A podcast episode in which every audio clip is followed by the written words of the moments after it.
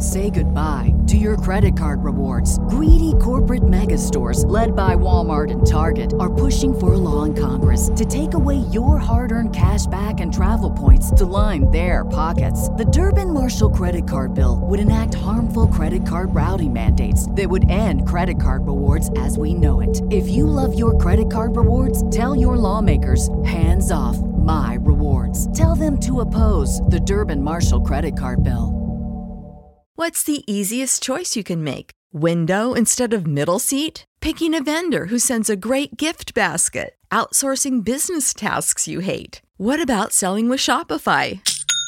Whether you're selling a little or a lot, Shopify helps you do your thing, however you cha-ching. Shopify is the global commerce platform that helps you sell at every stage of your business. From the launch your online shop stage to the first real life store stage, all the way to the did we just hit a million orders stage? Shopify's there to help you grow. Whether you're selling scented soap or offering outdoor outfits, Shopify helps you sell. Wherever and whatever you're selling, Shopify's got you covered. Sign up for a $1 per month trial period at shopify.com slash try. Go to shopify.com slash try now to grow your business, no matter what stage you're in. Shopify.com slash try.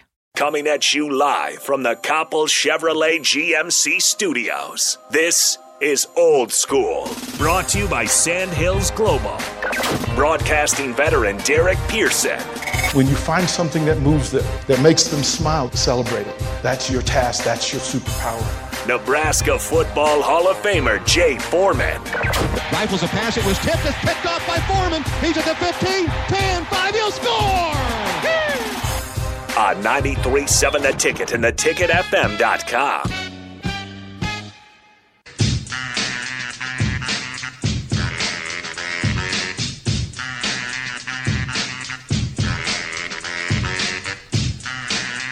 Hello, hello, hello. Good morning, Lincoln, Nebraska. Happy Wednesday. Welcome into Old School on 93.7 The Ticket, theticketfm.com. You'll be hearing a familiar voice today as somebody decided to finally come back from their vacation, a much deserved vacation.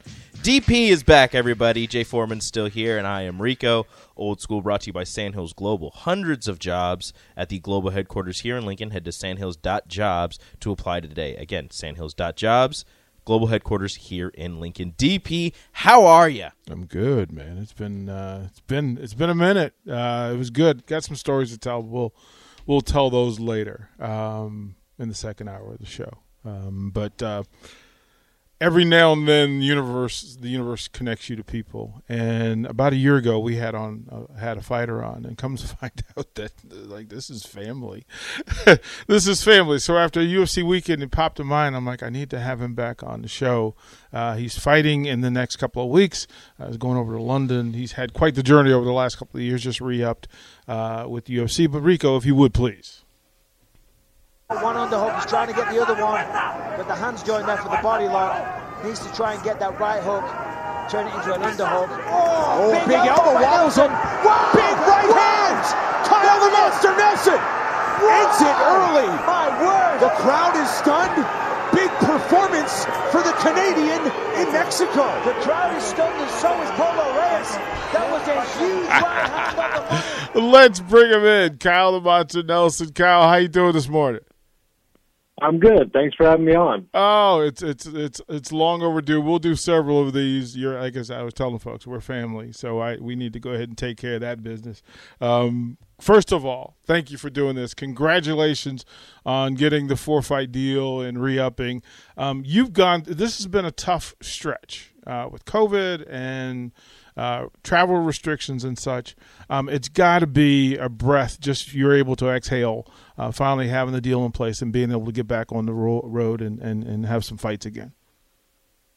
Yeah, yeah, definitely. I mean, you know, I've, I've been training, you know, trained through the whole pandemic, and um, you know, still try to be a professional athlete and, and keep everything going. But um, you know, sometimes it was hard without a, you know, kind of a light at the end of the tunnel. So now that we have a fight lined up, it definitely uh, reinvigorated me, and um, yeah, more than I can't be, couldn't be more than excited to uh, head over to London and uh, compete with the UFC again.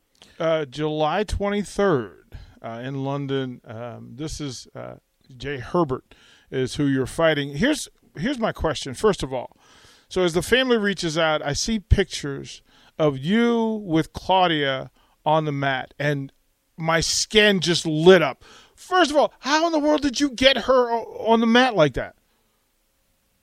Uh, well, I actually started uh, started doing some uh, some pad work with her, some kickboxing and stuff, and then um, she was just coming by the gym all the time, watching me train and stuff, and then uh, she started taking a liking to uh, jujitsu, and now it's now it's hard to keep her off the mat.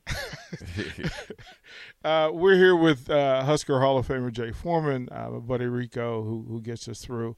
And uh, Kyle, I, I have to say, I know how difficult this this this life is, but you've also expanded. I want to talk about off the mat training. You as a coach and a trainer, and you in doing business in in, in, in Ontario.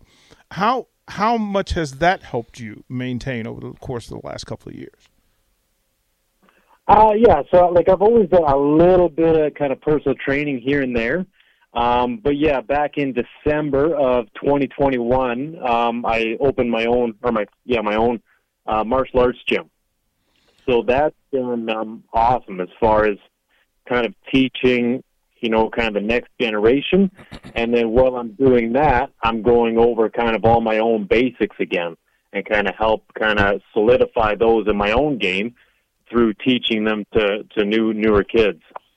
Uh, Kyle, as you, you you just mentioned that you're doing some personal training and coaching, um, how has that changed your mindset uh, in the sense of you know you got a fight coming up, and you obviously you're always you know you're fighting for yourself and your family, but you got guys that you're training, so you want to make sure that you represent not only yourself and what you're teaching them as well. Has, that changed your mindset uh, moving forward?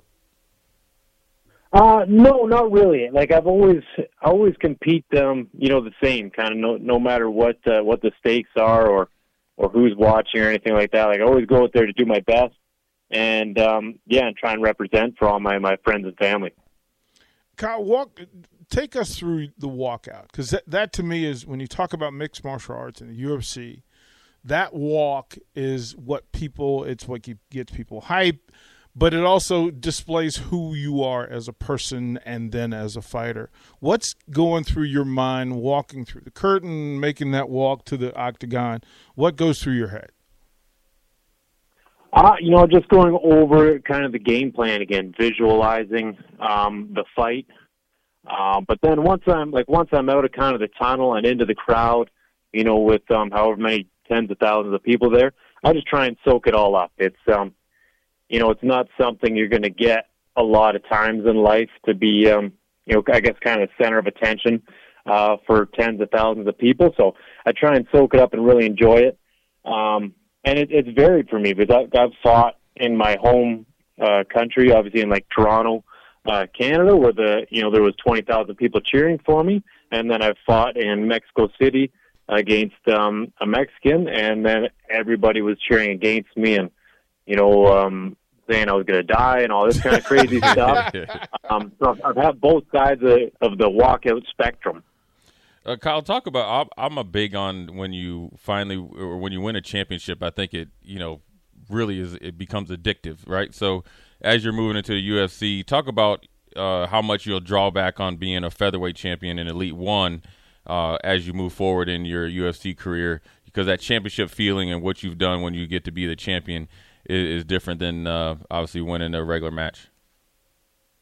Yeah, absolutely. I mean, like the the championship means you know you're kind of the best right now. Um, you know, there's always champions before you, and generally there's, there's always champions after. But kind of for that, you know, split second or however long, um, you know, you're the champion, which means you're the best um, in the area, in the nation, wherever. Um, and that's a good feeling because that means you know all your hard work's paid off.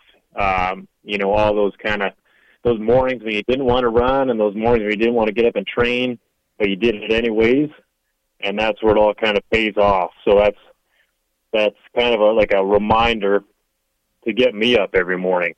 You know, I've had success now um, on like local and regional scenes, like in Canada and stuff, and um, I've had a little bit of success in the UFC and now that uh, I'm moving up to 155, I think um, we're going to start to see the same success there and start working towards the championship.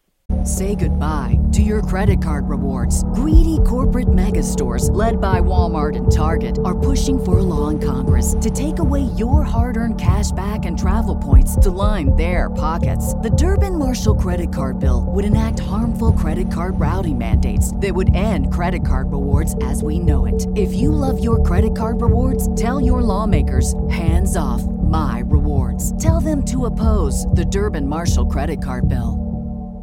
What's the easiest choice you can make? Window instead of middle seat? Picking a vendor who sends a great gift basket? Outsourcing business tasks you hate? What about selling with Shopify?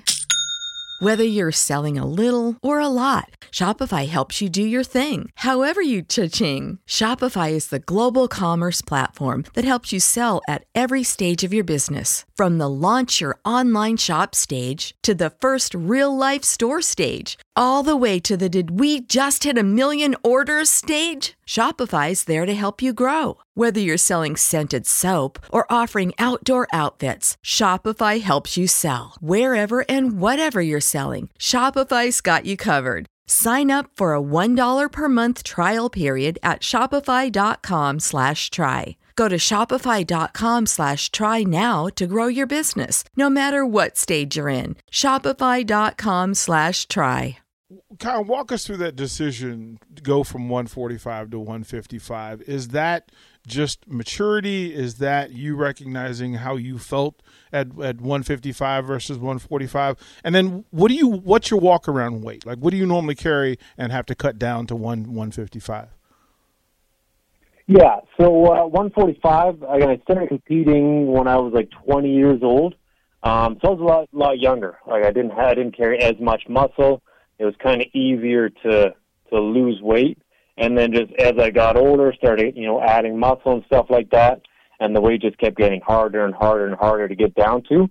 And then um, my last like three fights, um, all that were in the UFC, I've been able to make the weight, but I just I didn't feel at all um, refueled or ready to go by fight time. No. I think um, I had to cut so much weight and kind of malnourish myself so much to get down there that there wasn't enough time to kind of, you know, get back myself, refuel, and all that stuff by fight time. So I always generally walk around between 180 and 185. And so when I cut down to 145, it had to be, you know, a pretty big cut and depending on how much notice the UFC gave me, sometimes it'd just be two or three weeks. So I'd have to cut that um, like 40 pounds in two or three weeks. So I think that's kind of where I ran into some trouble as far as not being able to recover from the weight cut. Ooh, say, say, say, that again. I was about to say, man. Say I mean, that again.